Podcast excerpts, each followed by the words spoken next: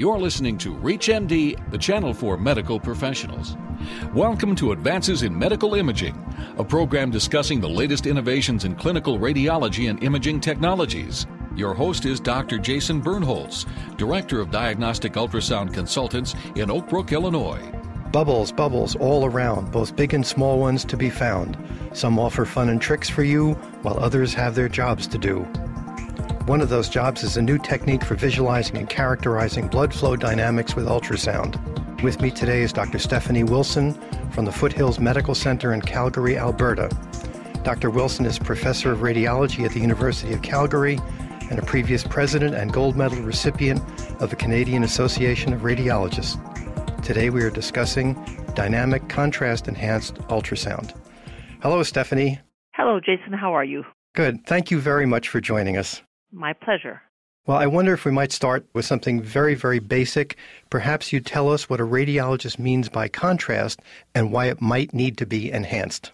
Well, when we do imaging of the soft tissues in the body, oftentimes there is not sufficient difference between two tissues. Let's just say, for example, a liver with a tumor in it. And if we inject intravenously into the patient's arm a contrast agent, the contrast agent circulates in the blood, and when it arrives in the liver, the blood flow to the tumor in the liver is likely different than the blood flow to the liver itself. Consequently, the contrast agent allows us to, first of all, identify, and then secondly, to characterize that liver mass. Okay, so we're making something visible that would be invisible in an ordinary film. Yes. Now, for X ray work, we're looking at atomic features of tissues, and a contrast agent is one that has a much higher or much lower atomic number than tissue averages. And all of our listeners are going to be familiar with use of barium, the use of iodinated compounds for angiography, for pyelography. What's the situation with ultrasound? Well, ultrasound can image blood without using a contrast agent with the use of Doppler. And so Doppler is a long known familiar technique. But the problem with using Doppler alone is that it is insufficiently sensitive to allow us to actually see the perfusion of the organ or of a tumor at the capillary level. So we use contrast agents in ultrasound that are unique in that they are tiny microbubbles of gas that are injected intravenously, and these microbubbles actually interact with the scanning technique.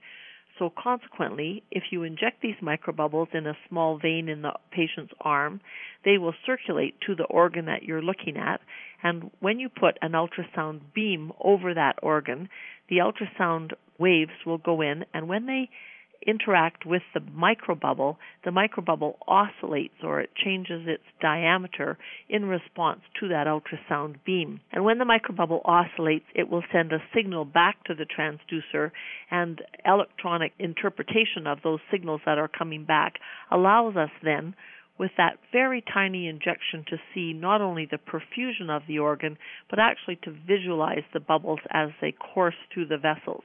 So we get something almost like an angiogram with just a tiny intravenous injection. Okay, well, there are a few little points here. Bubbles vibrate, so it makes them very strong reflectors, so that you can see them even in very, very low concentrations. I guess the first question to be why do we want to do this when there are so many other forms of angiography that are available? So, first of all, ultrasound is an extremely safe technique and a common, common hot topic today is the excessive radiation to which our population is exposed because of the use of radiologic techniques and particularly CT scan. So if we can get that same information that we would get from a contrast enhanced CT scan by doing a contrast enhanced ultrasound, this is of tremendous benefit to the patient, particularly the young patient, the pediatric patient, and of course to all people in the reproductive years. You don't want to have excess radiation. So radiation would be a first answer. The first contrast agent was just aerated saline, and the bubbles never lasted very long. I take it that the new agents that are around have a lot more persistence in the circulation. Yes, actually, Daisy, you made me laugh by saying that. I recall that injecting agitated saline with air within the suspension into patients' bodies. And of course, this did not work very well. It worked, but not very well. And so, progressively over the years that I've been interested in using these microbubbles, we've had great improvements. First in the bubbles, so now use agents that have perfluorocarbon gas that's suspended in a solution. And of course, the big, big advantages beyond that are in the scanning technique. So there have been multiple different steps that have made the equipment that we use both more sensitive to the signal from the bubble and also allowing us to suppress the background tissue so that when we look at these beautiful pictures, we're only looking at the information from the bubbles. Now, I take it that these contrast agents are very safe and probably much cheaper than conventional X ray contrast agents. Well, the cost of a vial of ultrasound contrast and a similar dose for a CT scan is actually quite similar. However, there's no question that when you couple in the operational costs and the costs of the equipment, that money saving is significant. That's absolutely the truth. And safe too, I presume. Now, safety. Of the thousands of scans that I have done myself, I have never had any significant adverse event. And these microbubbles have a very good safety profile, particularly when they're used in the typical radiology patient. In other words, whether they're inpatient or outpatient, but they're patients on whom we're looking at soft tissue perfusion. They're extremely safe. Most patients are totally unaware of even having the injection of bubbles. Now, there's no question that with any test that you do, there are adverse events. And so the adverse event rate for microbubble contrast agents is comparable or better than that for MR contrast agents, and certainly much safer than that for CT scan. And so most of the adverse events that do occur with microbubbles occur in cardiac patients where there are significant comorbidities that make it difficult to ascertain where the adverse event arose. If you just tuned in, you're listening to Advances in Medical Imaging from ReachMD, the channel for medical professionals. I'm Dr. Jason Birnholz, and I'm speaking with Dr. Stephanie Wilson of the Foothills Medical Center in Calgary, and we are discussing dynamic contrast enhanced ultrasound. Well, Stephanie, I guess one of the scenarios is doing intravenous contrast angiography of large vessels like the aorta. And Let's say somebody who's had a stent replacement and you want to be sure it's not leaking. That would be a bona fide application, wouldn't it? Yes. Monitoring aortic stent grafts is a very, very good application. And one of the places where this has got a tremendous benefit is that in the patient who has an aortic stent graft, the patient often has compromise of their renal function as part and parcel of their vascular disease. In other words, they have atherosclerosis and it affects not only their aorta but also the blood vessels to their kidneys. And so these patients require monitoring of any aortic stent grafts which are inserted on a regular, probably annual basis. And so microbubble contrast agents visualize the aorta and the stent graft beautifully, and they can be used without any concern for the patient's renal function.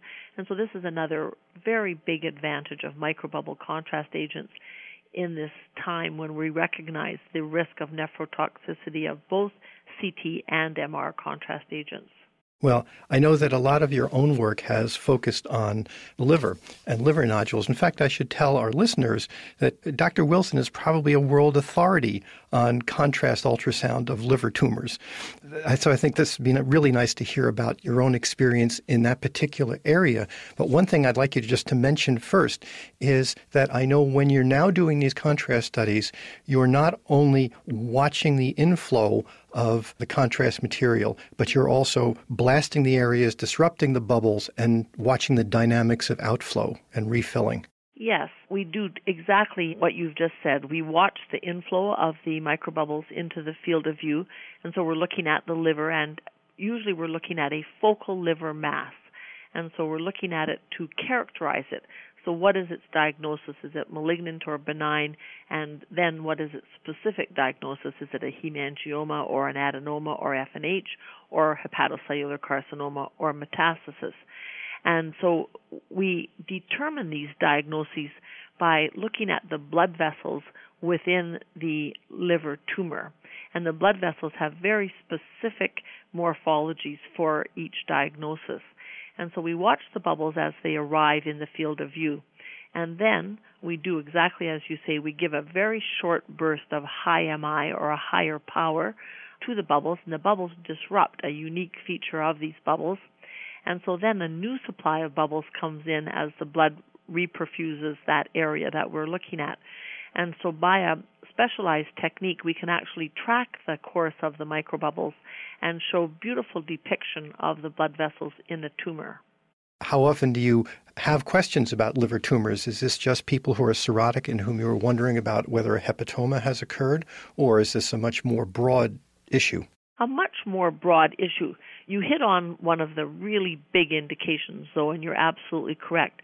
So, in the patient that has cirrhosis or who has a known risk for developing liver tumor. So that includes all patients with hepatitis B, hepatitis C, with alcohol liver disease, with fatty liver disease, which is a very big and growing problem in North America.